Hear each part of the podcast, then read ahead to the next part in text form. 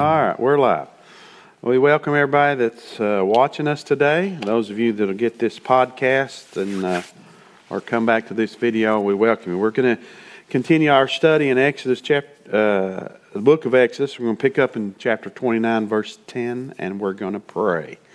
Lord, we thank you for this day. Thank you for your love. We thank you that your plan is coming to pass and that every all the pieces to the puzzle are getting put in place. And we're excited lord because we know you're going to wrap this thing up.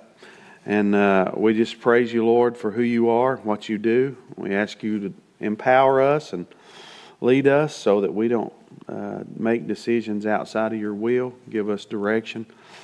Let us learn of you again here today lord as we study uh, May we be more uh, in love with you and more like you when we leave here. In Jesus' name, amen.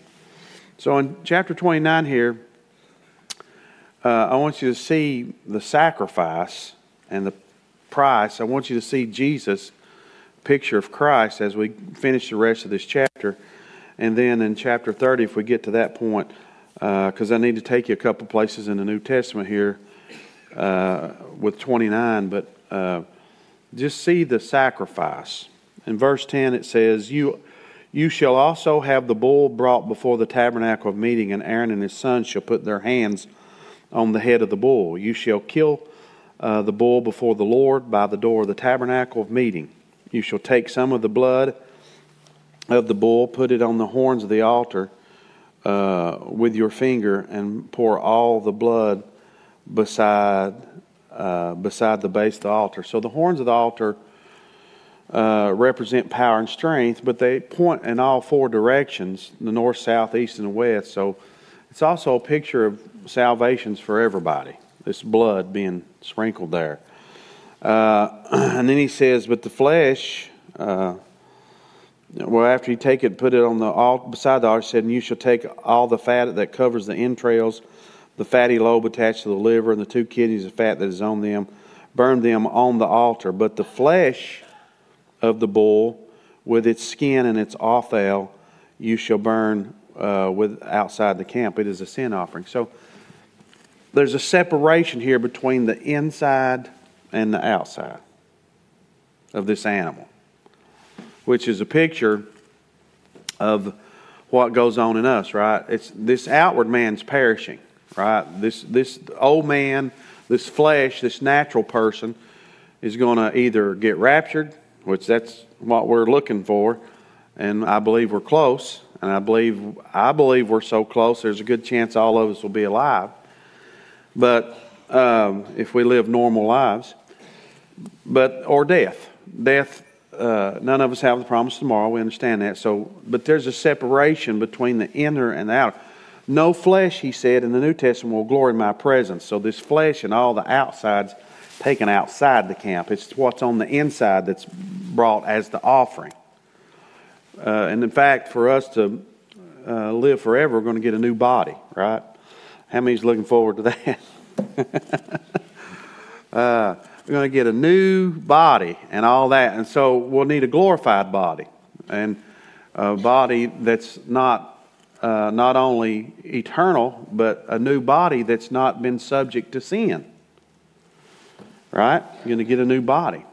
And those of us, if we're alive, will be changed. Our body will be go through a metamorphosis. We'll be changed in the moment of the twinkling of an eye. So the Lord, there's a separation here to distinguish between the importance of the inside and the decay of the outside.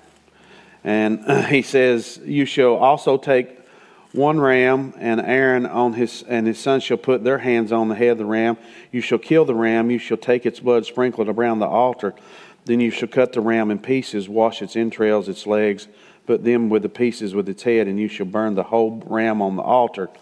It is a burnt offering to the Lord. It is a sweet aroma, an offering made by fire. Now, this particular sacrifice, everything was burnt on the altar. Why? Because it represents Christ. Everything about him was pure. He didn't have any sin. He was perfect.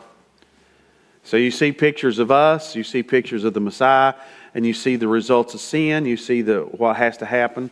Everything as we go through here He says, You shall also take the other ram. Aaron and his sons shall put their hands on the head of that ram, of the ram. You shall kill the ram and some of the blood and put it on the tip of the right ear of Aaron, on the tip of the right hand ear of his sons, on the thumb of his right hand, on the big toe of their right foot. Sprinkle the blood all around the altar. You shall take some of the blood that is on the altar, some of the anointing oil, and sprinkle it on, sprinkle it on Aaron on his garments, on his sons and the garments and the sons with him, and he is and he, he and his garments shall be hallowed, and his sons and his sons' garments with him. So there's a separation now. We're taking this priesthood, this priesthood line, we're separating them, sprinkling them, cleansing them, but also sanctifying them or setting them apart. And that's basically what needs to happen to all of us. God comes in with washes us clean, and then He sets us apart. Now, the church has went through all kinds of shifts, and because of that, it's left a lot of confusion. But we cannot seem to find that balance. Uh, and that's why I believe God's raised up a lot of churches like ours. People, all of us grew up probably with a, a denominational slant or something, or if you grew up as a heathen and you didn't go, you're probably better off than everybody else because you didn't have any preconceived ideas, you know. But, uh, so we come into that and, and we have this struggle about where the balance is in honoring God and not getting caught up in what I would call legalism or religion. Right? And so we just, we keep, seem like we swing that pendulum back and forth and cannot get it right. But over time, what happened was is men lost sight of relationship and they became religious. They didn't really have, a lot of people didn't, uh, even, and it's still true today, people didn't have a personal relationship with Jesus where they had personal conviction. They had personal relational time with the Lord between Him and them in their homes or wherever.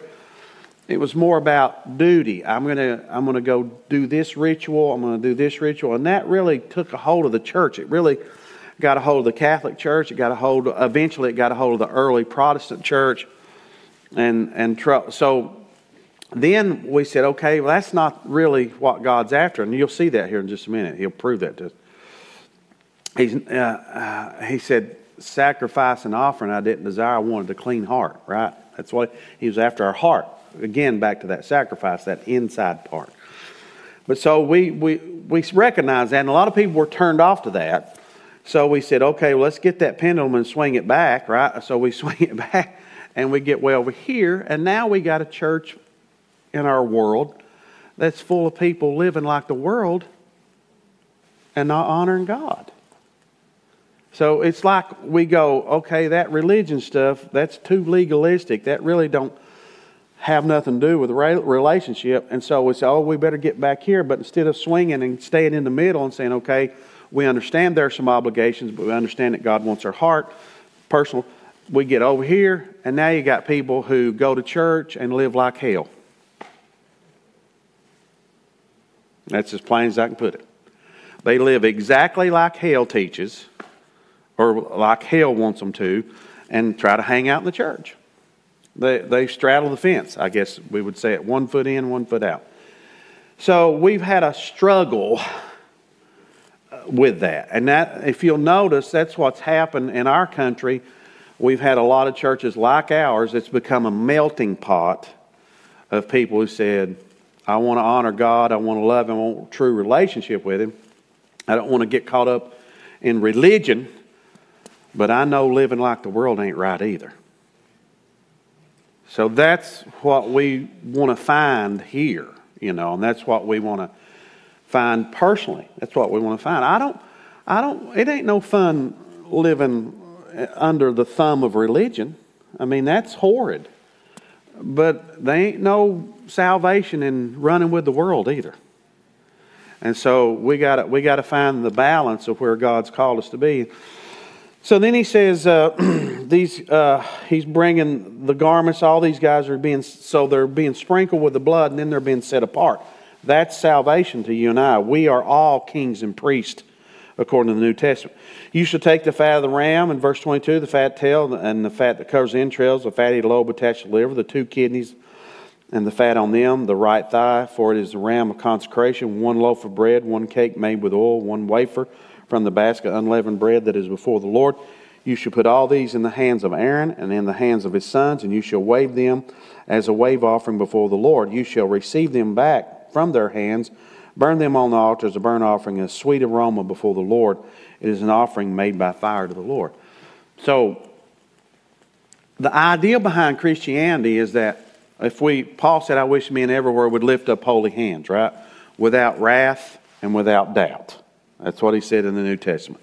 So as we lift up holy hands, our, that's symbolic of us taking our own lives and waving them before the Lord.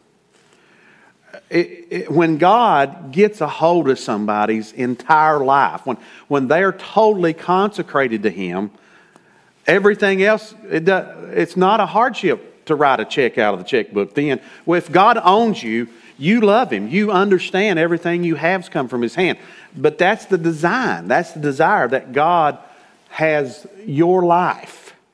Not just on Sunday, not just when something religious is going on, but He owns your whole life. When that ha- when you give yourself to notice notice even people who are deceived do the same thing. They will give themselves to a false religion or to a cause, and they cannot give enough to that. Well, that's the same design beside, behind Christianity.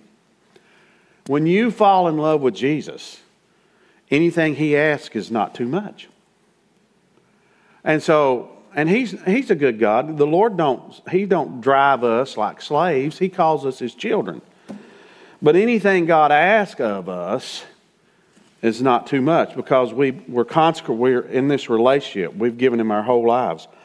So they waved this. It says, And the holy garments of Aaron shall be his son, shall be his sons after him, to be anointed in them and consecrated in them, that the son who becomes priest in his place shall put them on for seven days, and he enters the tabernacle of meeting to minister in the holy place. So these are people coming before the Lord. Now, in the New Testament, the veil's rent, so we all have access to conduct ourselves before the Lord like the priest. And you shall take the ram of the consecration and the bull its flesh in the holy place, and Aaron and his son shall eat the flesh of the ram and the bread that is in the basket by the door of the tabernacle of meeting. They shall eat those things which, uh, with which the atonement was made to consecrate and sanctify them, but an outsider shall not eat them because they are holy. And if any of the flesh of the consecration offerings or of the bread remains until the morning, then you shall burn the remainder with fire. It shall not be eaten because it is holy. So, God distinguishing between the holy bread. Thus you shall do to Aaron and his sons according to all that I have commanded you. Seven days you shall consecrate them. You shall offer a bull every day as a sin offering for atonement. You shall cleanse the altar when you make atonement for it, and you shall anoint it and sanctify it. Seven days you shall make atonement for the altar and sanctify it, and the altar shall be most holy. Whatever touches the altar must be holy. So as they're getting this tabernacle together, and that's what they're doing, they're getting the priesthood together, they're getting the tabernacle up and running, they're consecrating everything, they're setting it apart, and we're seeing the atonement of uh, this is a picture of what Jesus is doing for us or going to do for us. Now, this is what you shall offer on the altar two lambs of the first year, day by day, continually. One lamb you shall offer in the morning, and the other lamb you shall offer at twilight. With one lamb shall be one tenth of an ephah of flour mixed with one fourth of a hin of pressed oil, and one fourth of a hin of wine as a drink offering. And, and the other lamb you shall offer at twilight, and you shall offer it uh, with, in the grain offering and the drink offering as in the morning for a sweet aroma, an offering made by fire to the Lord. This you shall continual burnt offering throughout your generations at the door of the tabernacle of meeting before the Lord, where I will meet you to speak with you, and there I will meet with the children of Israel, and the tabernacle shall be sanctified by my glory. So I will consecrate the tabernacle of meeting and the altar. I will also consecrate the priests, or excuse me, both Aaron and his sons, to minister to me as priests. I will dwell among the children of Israel and be their God, and they shall know that I am the Lord their God, who brought them up out of the land of Egypt, that I may dwell among them. I am the Lord their God. So they're setting this place of meeting up, getting the priests ready to minister to God and to the people, And everybody's going to be blessed because God is basically saying, I'm going to be in your midst. Now, that was a type and shadow of what was to come. Now, as I've said this before, we're going to go to, uh, let's go to Hebrews chapter 10. Hebrews chapter 10, and I'm going to show you something here that'll kind of open this up to us in the New Testament. so, this Christ now in the New Testament has come to offer us eternal life. And so now the glory of God is in us. It's not just resting on a building or in a tabernacle. The glory of God is in us and with us personally. So he said to the disciples, He said, The Holy Spirit is with you, but He shall be in you. That's the dispensation that changed the course when what happened in the book of Acts when the Holy Spirit came in His full.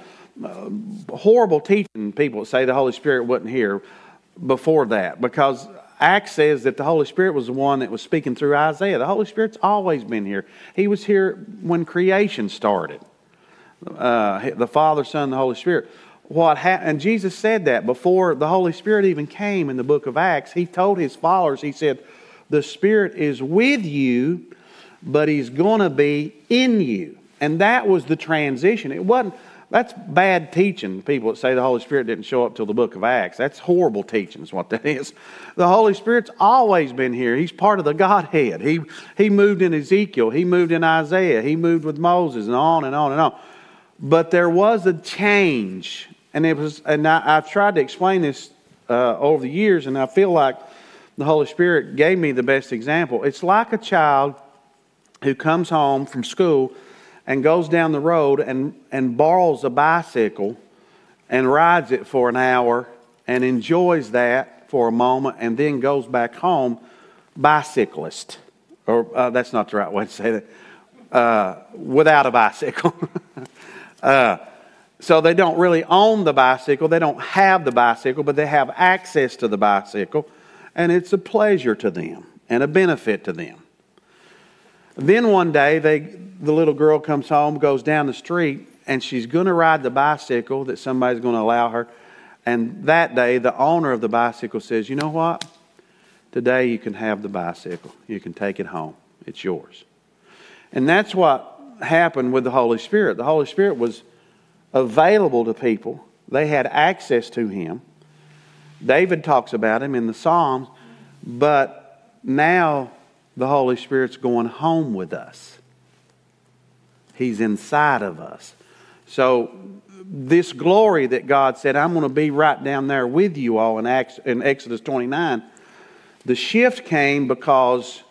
Now, and it doesn't, and there's some people, again, we got people who get extreme with everything. There's some people that are in a situation where they, uh, the church is not, not important. The church is important. Jesus died for the church but there now you have the Holy Spirit, you have that access in your home. You don't have to go to a building to have access to the Holy Spirit. You, in fact, you can live off the land and be out there in the woods somewhere hanging out in a tree and still have fellowship with the Holy Spirit. So his, but all these are types and shadows. But let me take you to Hebrews 10, and I believe it'll show you how this opens up to us as Christians, what we just read. He says, for the law, having a shadow of good things to come, and, in, in verse 1 of, of Hebrews 10, for the law, having a shadow of good things to come, and not the very image of the things, can never, with these same sacrifices which they offer continually year by year, and he said that, right? We just read how he said these things are going to go on year by year. Make those who approach perfect. So they couldn't complete us, it could not give us the kind of standing we need before God. Uh, what happened in the Old Testament and the New Testament can be described this way.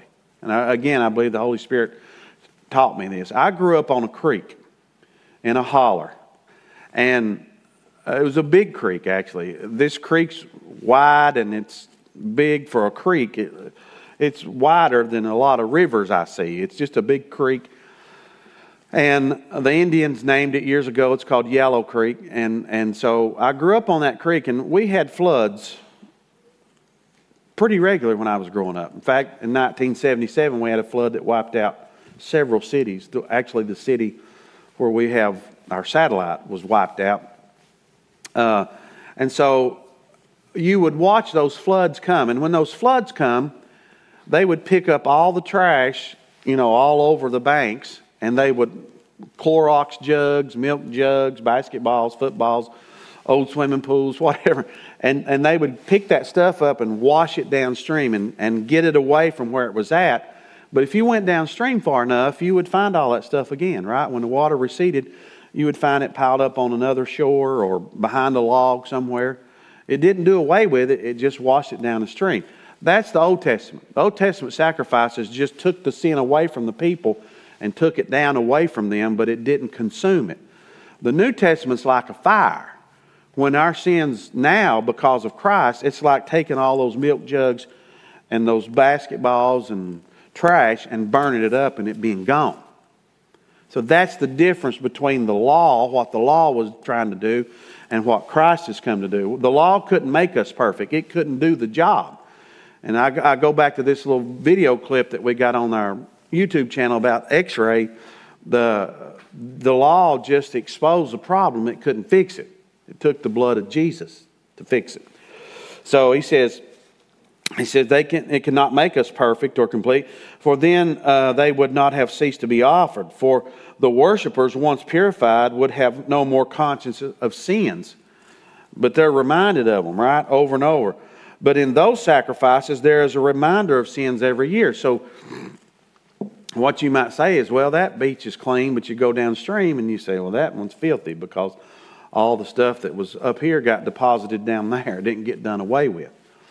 Uh, that's the law, right? But in, in our case, being believers in the new covenant, we've our sins have been consumed. And that was foreshadowed by that one sacrifice. Remember that? All of our sin was laid on him. He died for us. That sacrifice, the, the whole, the flesh, everything was consumed because he was a perfect sacrifice. He was the perfect lamb. And so all that was consumed. Man, that's good news. I, I, I mean, I know a lot of people, and you know how I feel about the word, and I know you all do that too. You wouldn't be here on a Thursday. But every part of God's word is true. And Exodus, some of the stuff is hard to tread through, but there's so much power and beauty in what God has been showing us, getting us ready to see His Son. That's why it was such a tragedy for the nation as a whole, Israel, to reject the Lord.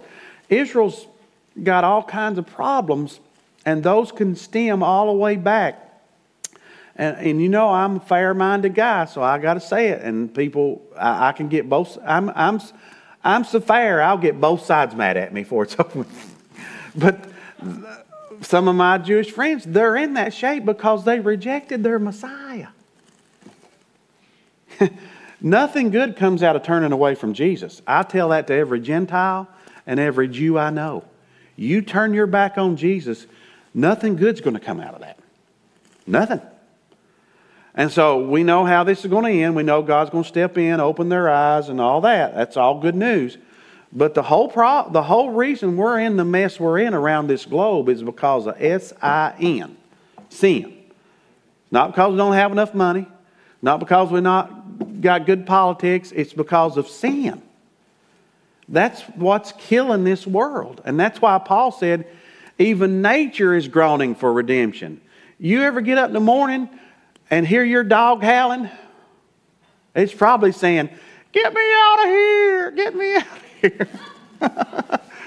Sometimes my big old Himalayan cat sounds like he's dying. You ever, sometimes cats can make sounds that are pleasant, sometimes they sound horrible. And I'm thinking, you're as sick of this place as we are, aren't you? uh, so even nature itself is groaning for redemption. he says, so it couldn't wash away that the law couldn't do what the blood of Christ could do. And I, but I'm so thankful God was just saying, guys, I'm setting you up. This, this is what's going to happen for you in my son. I'm going to give you my son. I'm going to tell you right now, They ain't a person that's ever walked the earth that deserved his son. All of us were like sheep going astray. All of our righteousness filthy rags. There was none good, no, not one. And God loved us enough to say, I'm going to give you opportunity right here. And the only way you can do that is to come through my son. And Mohammed is not the way, Buddha is not the way, Confucius is not the way. Jesus is the way. He's the way, the truth, and the life. So he says, it is not possible that the blood of bulls and goats would take away sins. Amen to that. Verse 5 says, Therefore, when he came into the world, he said, Sacrifice and offering you did not desire, but a body you have prepared for me. This is Christ. That's why his whole sacrifice could be consumed. In burnt offerings and sacrifices for sin, you had no pleasure. See that? Then I said, Behold, I have come in the volume of the book. It is written of me to do your will. Go. So all that stuff was about him and, and, and in relation to us. That's why I tell you, Genesis 1, right off the bat, starts talking about salvation. The earth was without form and void. The earth was without form and void. Darkness covered it. Then the Spirit moved and light came. That's salvation. All of us are without form. We're void inside. We don't know it all the time. Darkness covers our lives. Then the Spirit moves, open our eyes, and here comes the light, which is Jesus. But it takes the Spirit to do that, right? The Spirit draws, and all that works. And that's so God just shows us salvation in chapter one, right off the bat. This He's setting us up. He's setting us up to see His Son and the beauty of His Son.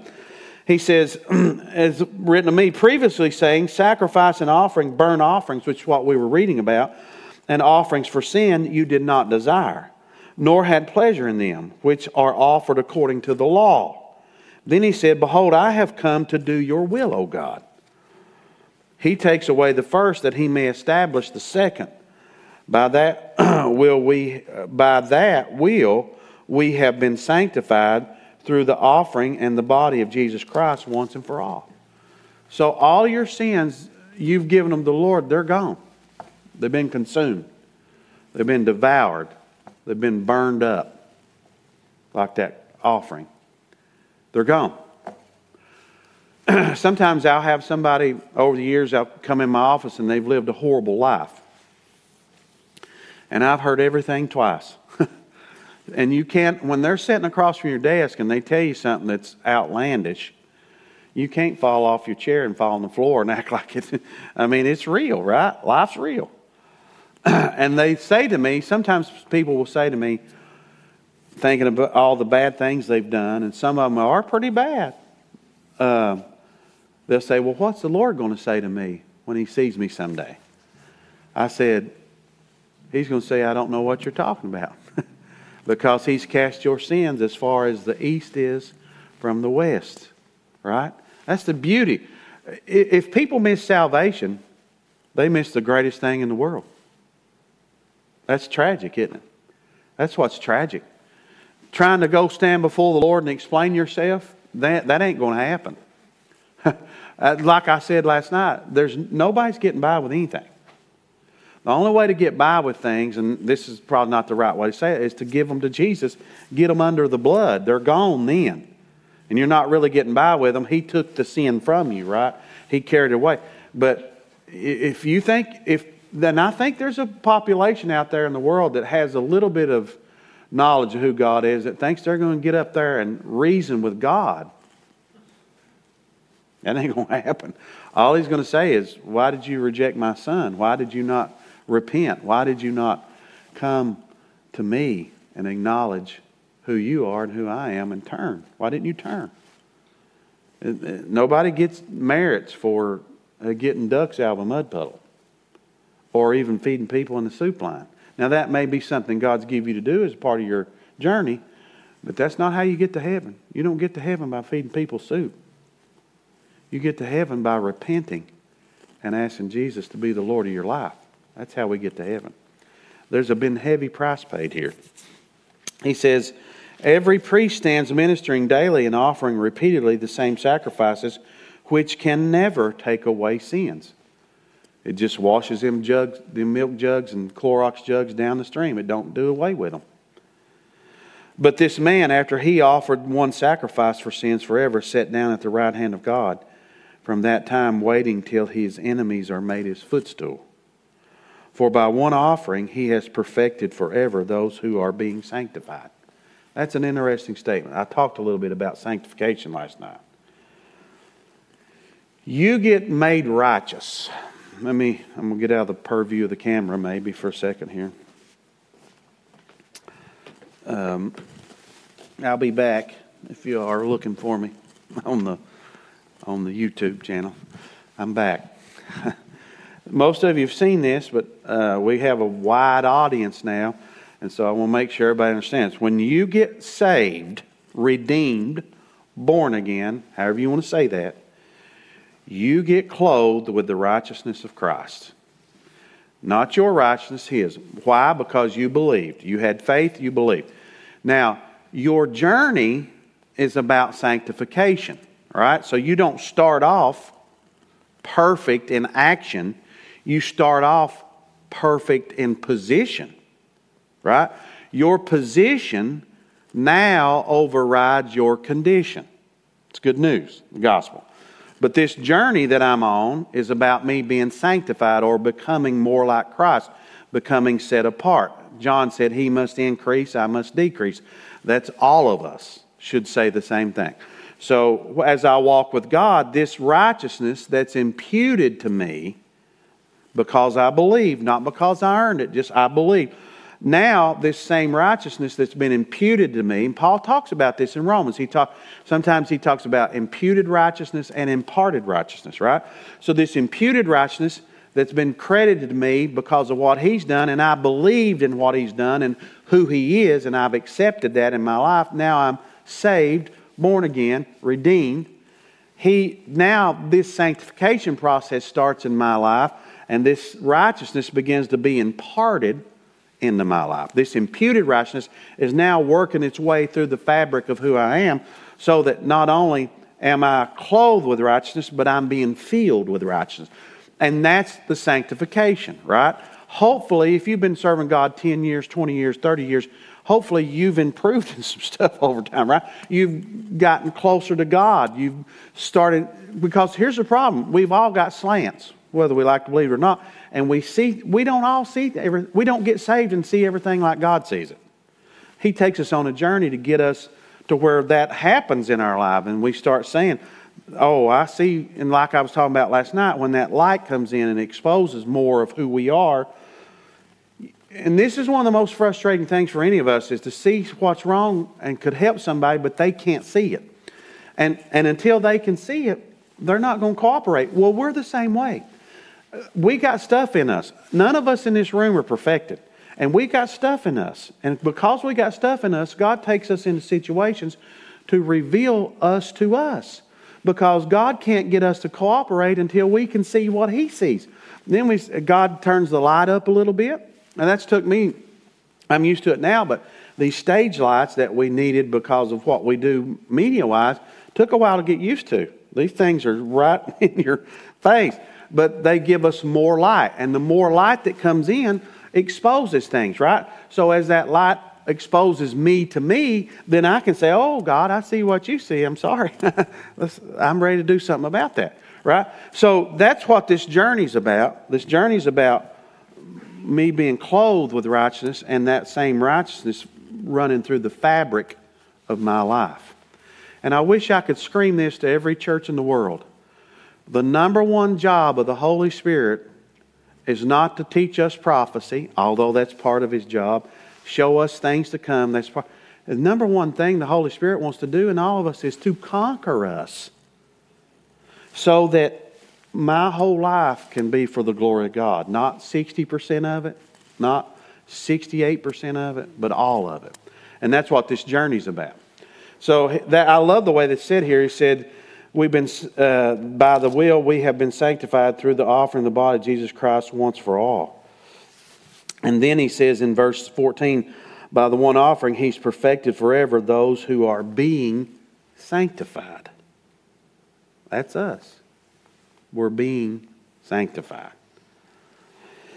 But the Holy Spirit also witnesses to us that after He had said before, This is the covenant that I will make uh, with them after those days, says the Lord. I will put my laws into their hearts. See, that's what they Have you ever been in a situation in your Christian experience and you didn't know everything in the Bible, but you just, you could tell something wasn't right? One of the best examples I have of this is um, he's in the satellite, Jesse some of you have heard me talk about Jesse before. Jesse was into the a big guy in the drug culture years ago, and the Lord saved him. And he's been saved for like 26 years now. And he's, uh, but he said he hadn't been saved very long, maybe like just three or four months. And he was he had turned his back on that culture and had to make an honest living, you know. And he uh, changed his whole life. He was coming down the stairs. He slept upstairs. He was coming down the stairs, and he looked right when he come down the stairs, he said, I had a mantle there, and there were all kinds of figurines of wizards and warlocks and witch stuff that I'd collected over the years. And he said, I hadn't read anything in the Bible about that yet, but he said, as soon as I saw that and my eyes were, he said, I knew that it wasn't right. He said, I just knew it.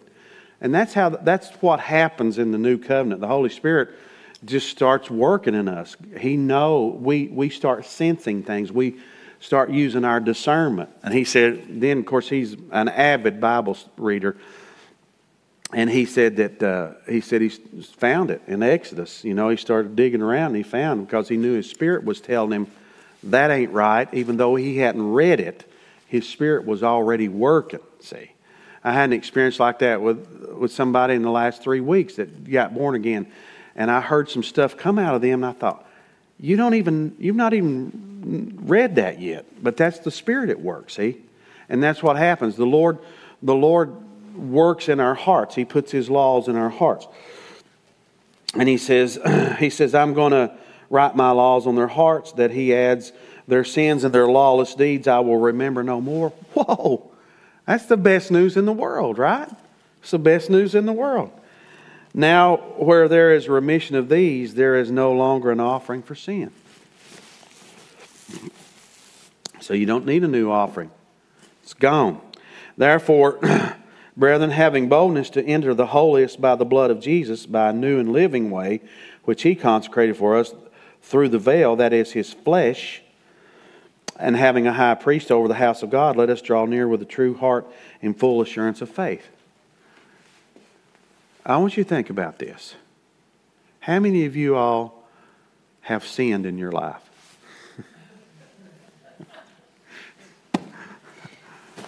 uh, let me it, how many of you all have not sinned? Please don't raise your hand. Please. No, I'm telling the audience, nobody's raising their hand there. Uh, uh, if God is willing, to sacrifice his son for the worst thing you and I have done and everything else besides that. He's on your side. You can come to him with a heart full of assurance. If he's willing to go that far, if he's willing to hang his son to a tree to forgive the worst things we've done, he's on our side. He's on our side. And we should always strive to be on His side in every issue. And that time has come for us to prove our allegiance to God, for us to stand with Israel. This is one of those times. We're there. You're not going to be loved because the world's going to turn more and more against Israel. I don't know if some of you have seen some pictures. I'm sure everybody has. I don't know how they're going to go back in Gaza and have anything anyway. And and time they go in, that of course the Bible says Gaza is going to be desolate. It's going to be wiped out. Do you know not one soldier and not one Israeli lives in Gaza? They weren't over there harassing them. In fact, many of the Gaza, people from Gaza were coming into Israel and working. Did you know that the king of Jordan paved his palace driveway with tombstones from Jewish Holocaust people. Now, he's dead now, but he paved his whole drive. And did you know This is a fact. Did you know that he needed open heart surgery and had his driveway paved with Jewish tombstones, and Israel let him come to Israel and get his open heart surgery anyway? That's how good they've been to those people over there. They just want peace. So here's our chance. And I'm not saying Israel's perfect. Israel turned their back on God. They've had a lot of trouble. You look at World War II and all that. But now's the time where God's bringing this thing to an end, and we better be standing with it. It's our chance to side with God. We're, none of us are perfect either, but we, we can certainly stand where God's at. And he says, I'm going to remember their lawless deeds, remember no more.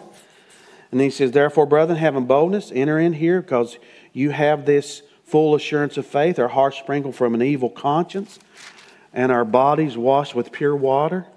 Let us hold fast the confession of our hope without wavering, for he who promised is faithful. That's a good word. Let us consider one another in order to stir up love and good works, not forsaking the assembling of ourselves together as the manner of some, but exhorting one another, and so much more as you see the day approaching. And that's a prophetic word there. He says, You guys need to be getting together more as you see the day coming. And we certainly can see the day coming. And he said there's going to be a movement out of the church. People are going to be walking out. See that? That's all contained right there. He said, "Don't do not uh, not forsaking the assembling of ourselves together, as is the manner of some." So some are the ACLU has a what they call being debaptized. That you can actually bring a law. They've took lawsuits against churches to to, and, and they call it, I forget, being debaptized. I don't know how you go through the drain, come back out dry on the other side, but anyway. And some people are suing the church for the money they've given them over the years and all that kind of stuff. It's, it's horrid what's going on in the name of non religion. But he, Paul told us, or the Holy Spirit's telling us that's how it's going to be. But exhorting one another, so we need to encourage one another. Uh, and so much more as you see that day approaching. So, getting together and encouraging each other is going to be needful because we certainly can see that day coming. That's where we're at. Uh, I don't want to get into or the Exodus 30 because it's got a bunch of good stuff. We'll, ta- we'll jump into that next week. So I'm going to let you out of class early so you can enjoy the weather outside. Let's pray. Father, we thank you for this time we've had together. We thank you for the beauty of the Scripture. And I, I, and I think we all are reminded of how great it is to have salvation as we go through these passages in Exodus and Hebrews. Whew, it's so good to be saved, Lord. And I thank you for the forgiveness of sins. We thank you for your word. In Jesus' name, amen.